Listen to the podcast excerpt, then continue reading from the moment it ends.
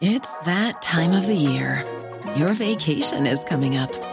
You can already hear the beach waves, feel the warm breeze, relax, and think about work. You really, really want it all to work out while you're away. Monday.com gives you and the team that peace of mind. When all work is on one platform and everyone's in sync, things just flow wherever you are. Tap the banner to go to Monday.com.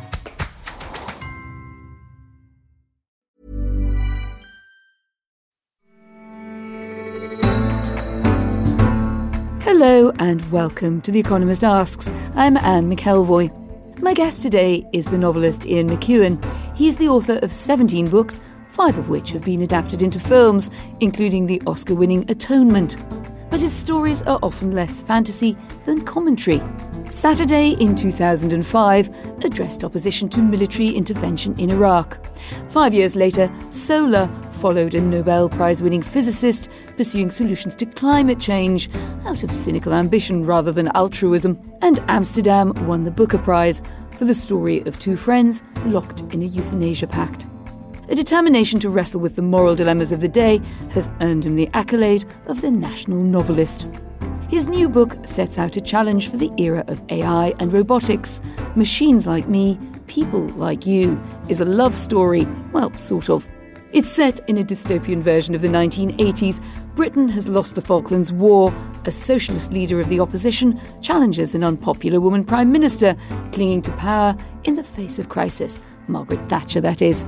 In this almost familiar setting, Charlie buys a synthetic human. Adam is smarter, stronger, and yes, he's even better in bed than Charlie, and a rival for the affections of Charlie's lover Miranda. So this week we're asking as AI advances, what are humans for? Ian McEwan, welcome to The Economist Asks. Thank you. It's your first foray into something approaching sci fi. What drew you to the subject of artificial intelligence? Well, I've been tracking it for years. Back in the 70s, I wrote a television film that ended up in Bletchley, which was the code breaking centre. And Alan Turing was a key figure there, a computer scientist who really laid down some of the protocols of our modern computers.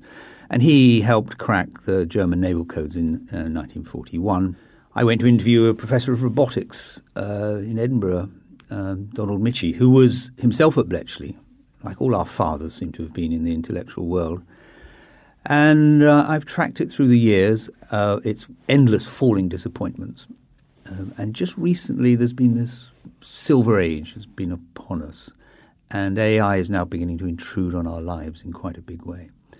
So I thought it was time to put my long-term preoccupations to to a novel.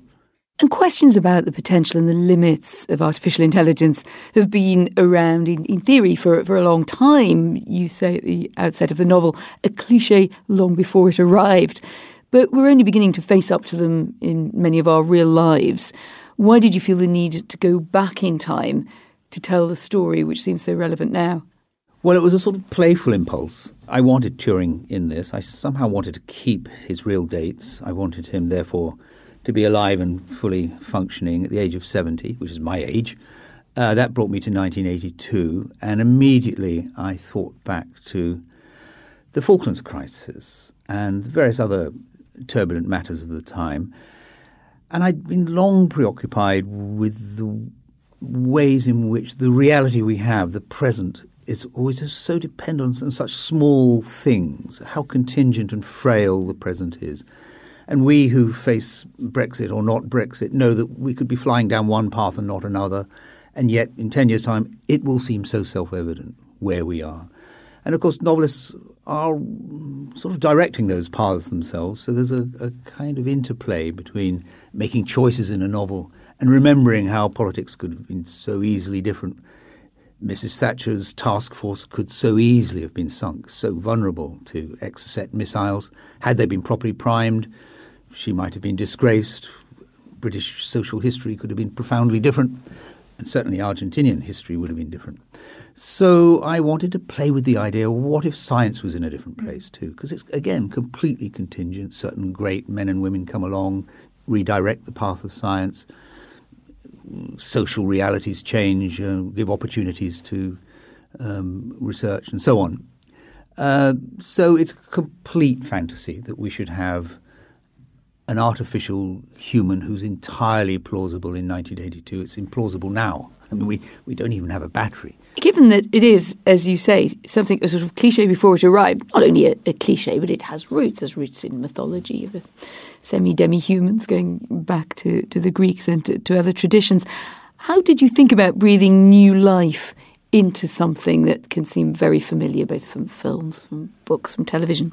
Well, my premise was that science fiction is not much help because it never gives us that sort of close up sense of what it would be like to be dealing with an artificial intelligence, always wondering whether you're dealing with a consciousness or not, or whether you're just playing a computer game.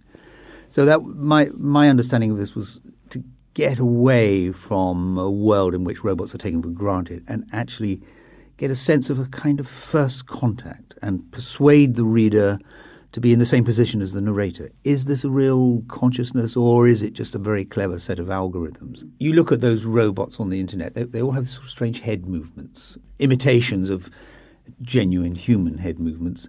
Uh, but he has deep learning, uh, Adam, this artificial human.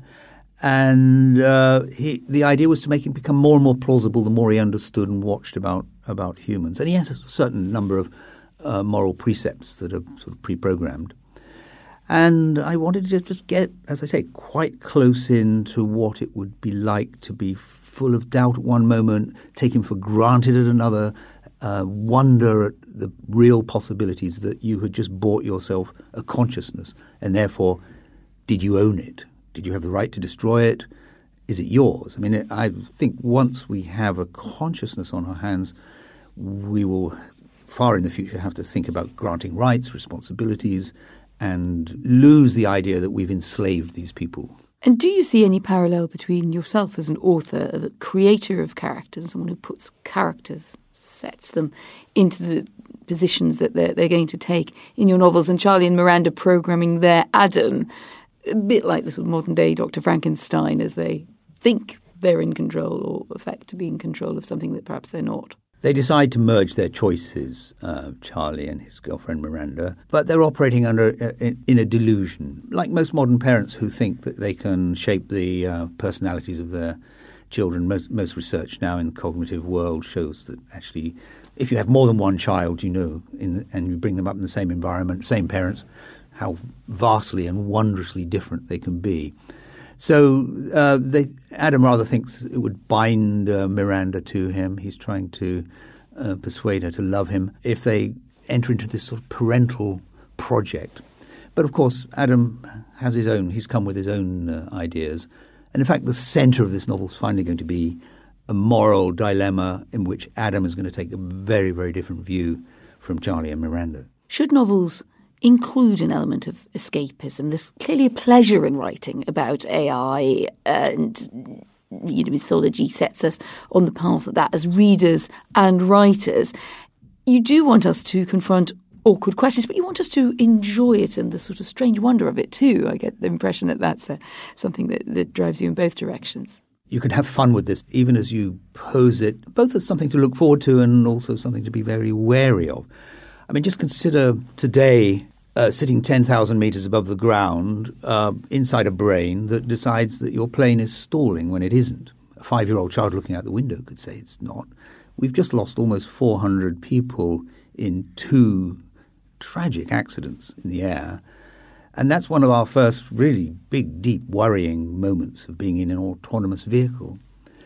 So uh, we're starting to hand over some responsibility to, to AI, and it's happening now with autonomous vehicles, and the trolley problem has now re-emerged. Who do you swerve to avoid? The car manufacturers are having to sit in on uh, philosophers' seminars to uh, work this out. So there's tragedy and comedy in there, and yes, I think there's a lot of space for a novelist to explore the moral consequences of being around what we might suspect to be consciousnesses. So your Adams and Eves record all the moments of their existence. They can do what they want with that information. And how concerned are you about how much of our information, of our lives, in some sense, we give away to companies and to governments? Well, it's pressing in on us all the time uh, from the Snowden material onwards. And AI is what's now used to sift giant heaps of data. We need to be very, very cautious and careful about this. Uh, the level of so we already know that the Chinese have those pilot projects in two cities of awarding points to people. Suddenly, you can't buy a train ticket because you've dipped, or you can't get a mortgage because you've dipped further.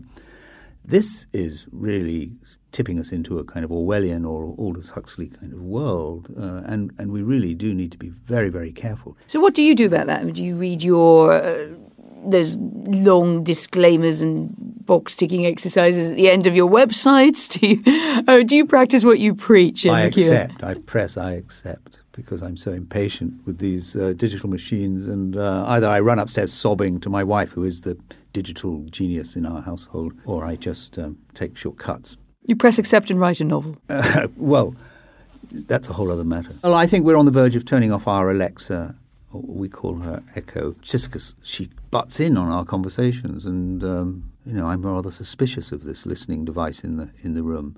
I use it to bring back bits of uh, old pop music that I can't quite recall, and I'd never be able to find uh, otherwise, and it does that very very effectively seven million so-called songs. I think we might just pull the plug on her. I think these learning machines have a kind of exponential growth in their understanding, and that's the thing that where we will be outstripped because we don't have those same kinds of learning capacities. So, would you buy an Adam? Or would you feel tempted in any circumstances to have at your disposal a humanoid? Absolutely. Um, and I had to get my mind, I, get myself into my narrator's mind. He comes into some money, a lot of money for 1982. Uh, would I splurge it in the same way? I'd be very, very tempted. I'm curious. And I think that curiosity is very deep in the culture. And you, you hinted at uh, the, long history of this, the mythology of it. We think of Prometheus.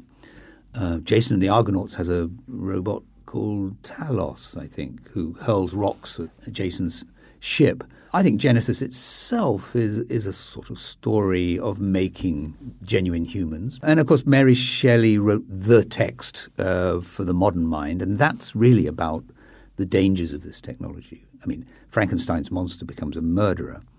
I'm writing a sort of counter story to that because remember that we know how to be good. We have all our religions, all our philosophies, all our garden fence gossip shows that we know how to be good people, but we can't always be good people. So, what happens if we start giving artificial minds all our best impulses and then find they live among us and are not cutting the kind of slack that we cut each other and ourselves? Very hard to write the algorithms for the kind of slack that Charlie and Miranda want to cut for themselves in this matter of revenge.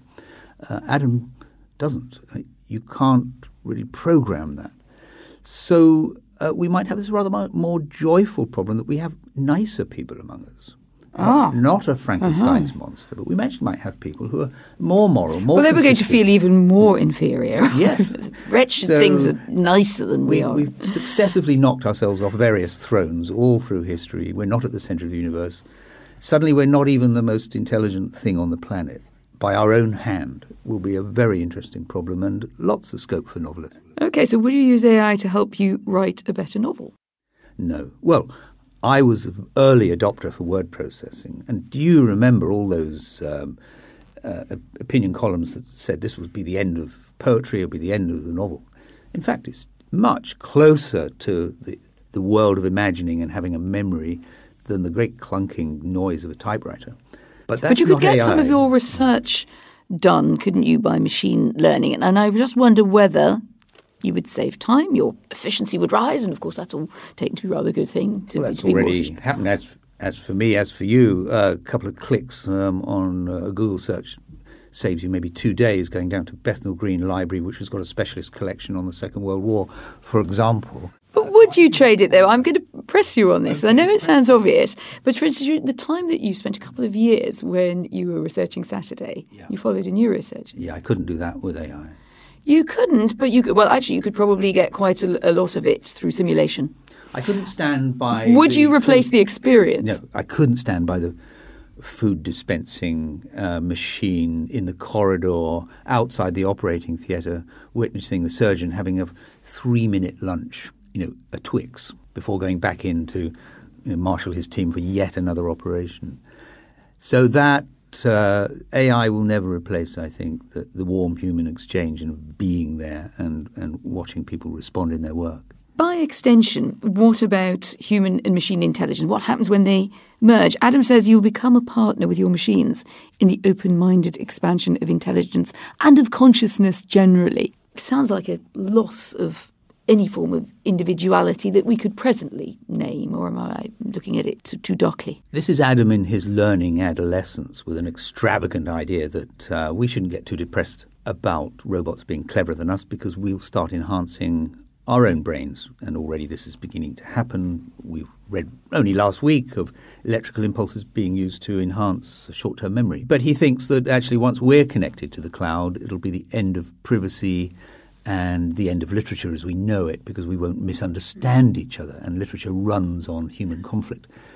Uh, it's a utopia which only a robot could dream of, and both Charlie and Miranda know that, like all utopias, it masks a a horrible nightmare. But he soon discards that. I mean, that's part of his um, deep learning. Yeah. And without giving too much away, your characters keep returning to this question of what makes us real, what makes us human. The Turing test tries to identify the moment when that dividing line between human uh, and machine intelligence is blurred or crossed. So that is really a very good point to ask us the fundamental question today, which is what makes us human in the age of, of AI?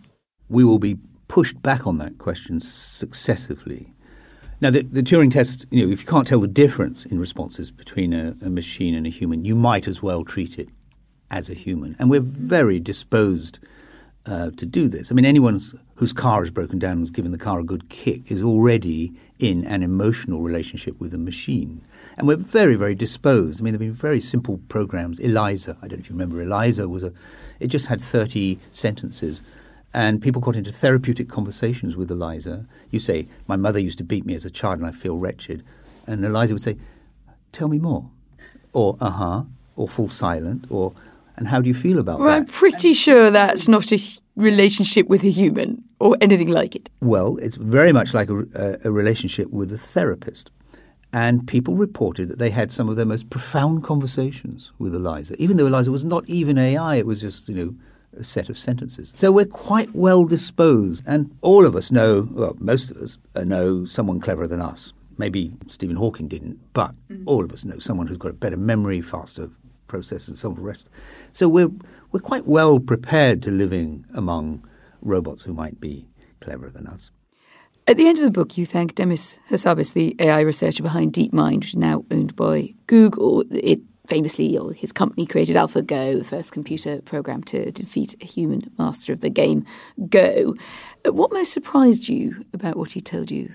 What he really surprised me by was when he went back from Go and got back into chess. Mm. And instead of doing what Deep Blue did all those years ago, uh, of just number crunching, looking at every single move, 30,000 moves, they just gave the program the rules of, of chess. Then told the program that it's got to win. You mustn't forget to tell it that. Uh, and then let it play against itself. It then played chess against some, some, gifted chess players and made some extraordinary moves and sacrifices. And Demis, who himself was a very, very good chess player, a prodigy in his mm. youth, came to a point where he just burst out laughing. And it was that story but suddenly, you know, they really had made a chess playing machine that discarded centuries of human chess history and convention, was making extraordinary sacrifices early in the game, and 30 moves later, you see the point of it, and wonderful end games.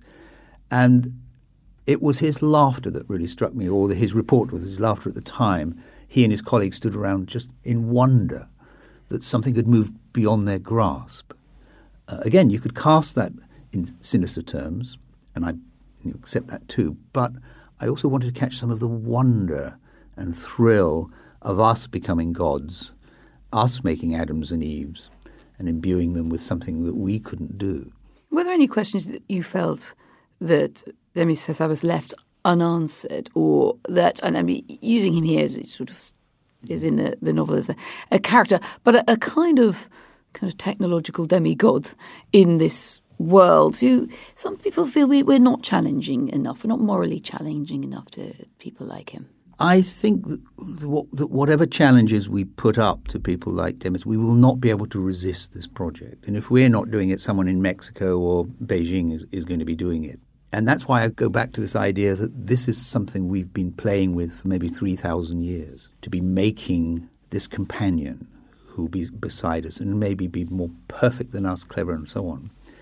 So, yes, we do need to be asking those questions, but we will not be able to stop the project, even though it's scientifically useless. We can have all our AI in laptops and mainframes. We don't actually need a humanoid. At present, we don't even have a battery to run them. You know, I mean, you look at robot contests; these things stagger onto the stage with 25 kilos of lithium-ion batteries on their back, and they're hilarious. My Adam can run 17 kilometers in two hours and talk non-stop for 12 days before he needs a recharge.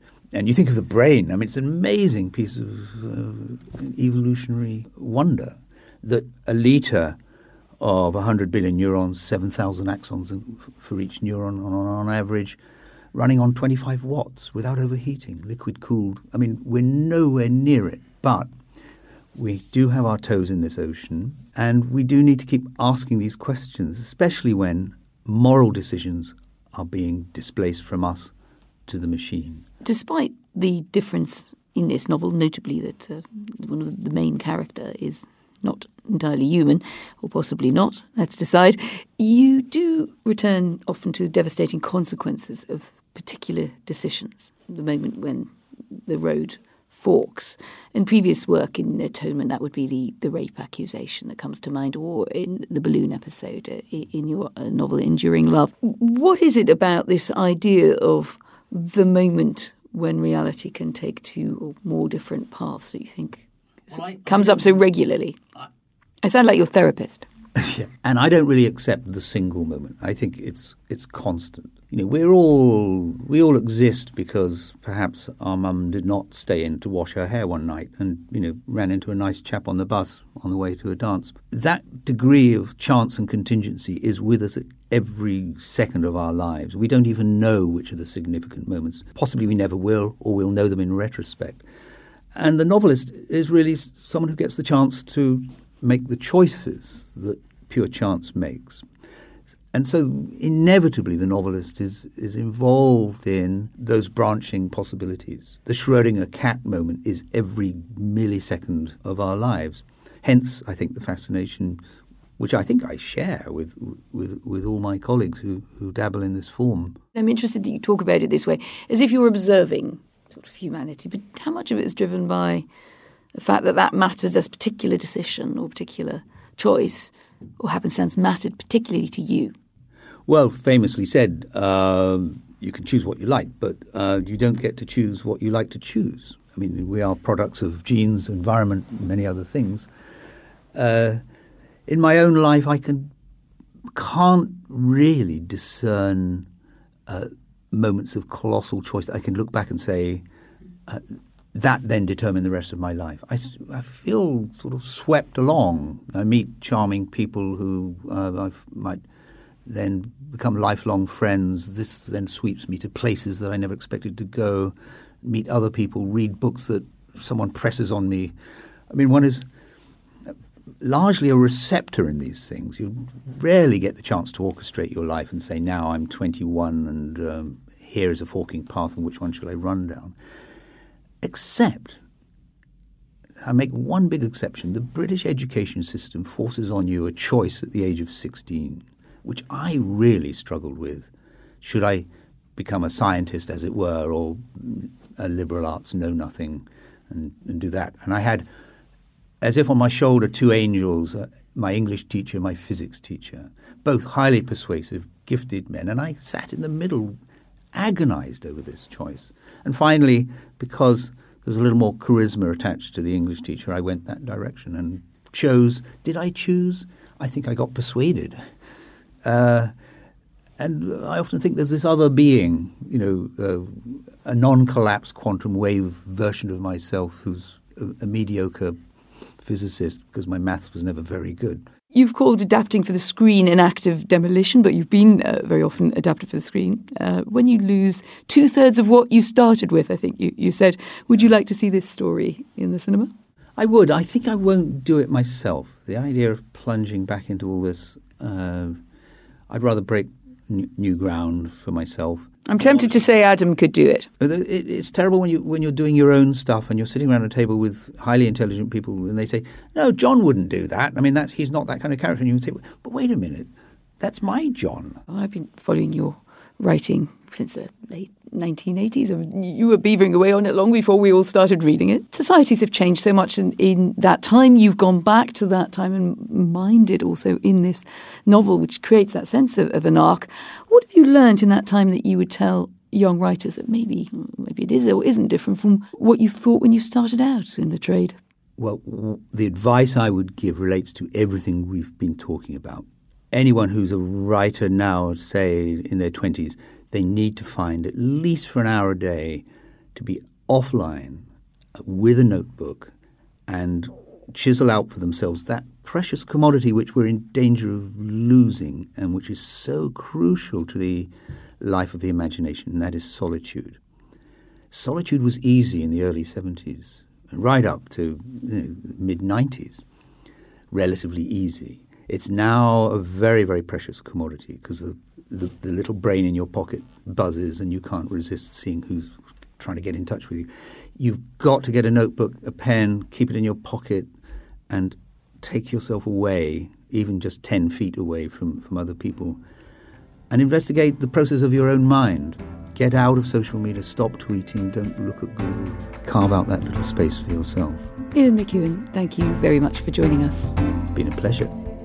And what do you think? Would you buy an Adam? Are you absolutely sure about the difference between humans and not quite or more than humans? Let us know, radio at economist.com, or you can tweet us at Economist Radio, as long as you turn it off afterwards, as Ian suggests. And while you're with us, do take a moment to rate us on Apple Podcasts. I'm Anne McElvoy, and in London, this is The Economist.